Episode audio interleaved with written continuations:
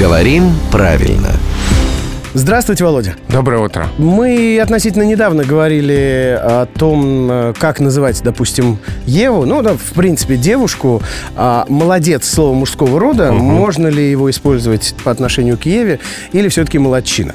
Сошлись на том, что Ева молодец это вполне употребимая форма. И при этом большой молодец. И большой молодец при всем при этом. Не Да. большая молодец, Да. а все-таки Да. большой. С сохранением того же самого мужского рода.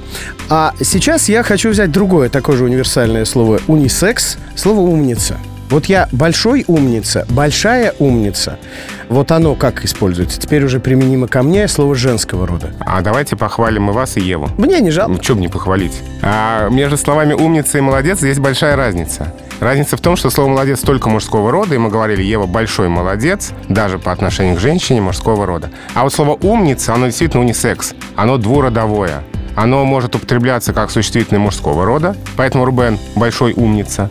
И может употребляться как существительное женского рода. Поэтому Ева большая умница. А, здесь у нас прилагательное начинает танцевать туда-сюда. Да, да, да. Понятно. Поэтому Рубен большой молодец и большой умница, а Ева большой молодец и большая умница. Ну, это правда. Чего ж, против истины-то грешить-то не станем. Вот пришел, всех похвалил. Молодец, Володя, умница. Да, это главный редактор «Грамоты.ру», большой души человек и большой знаток всего, что касается русского языка, главный редактор «Грамоты.ру».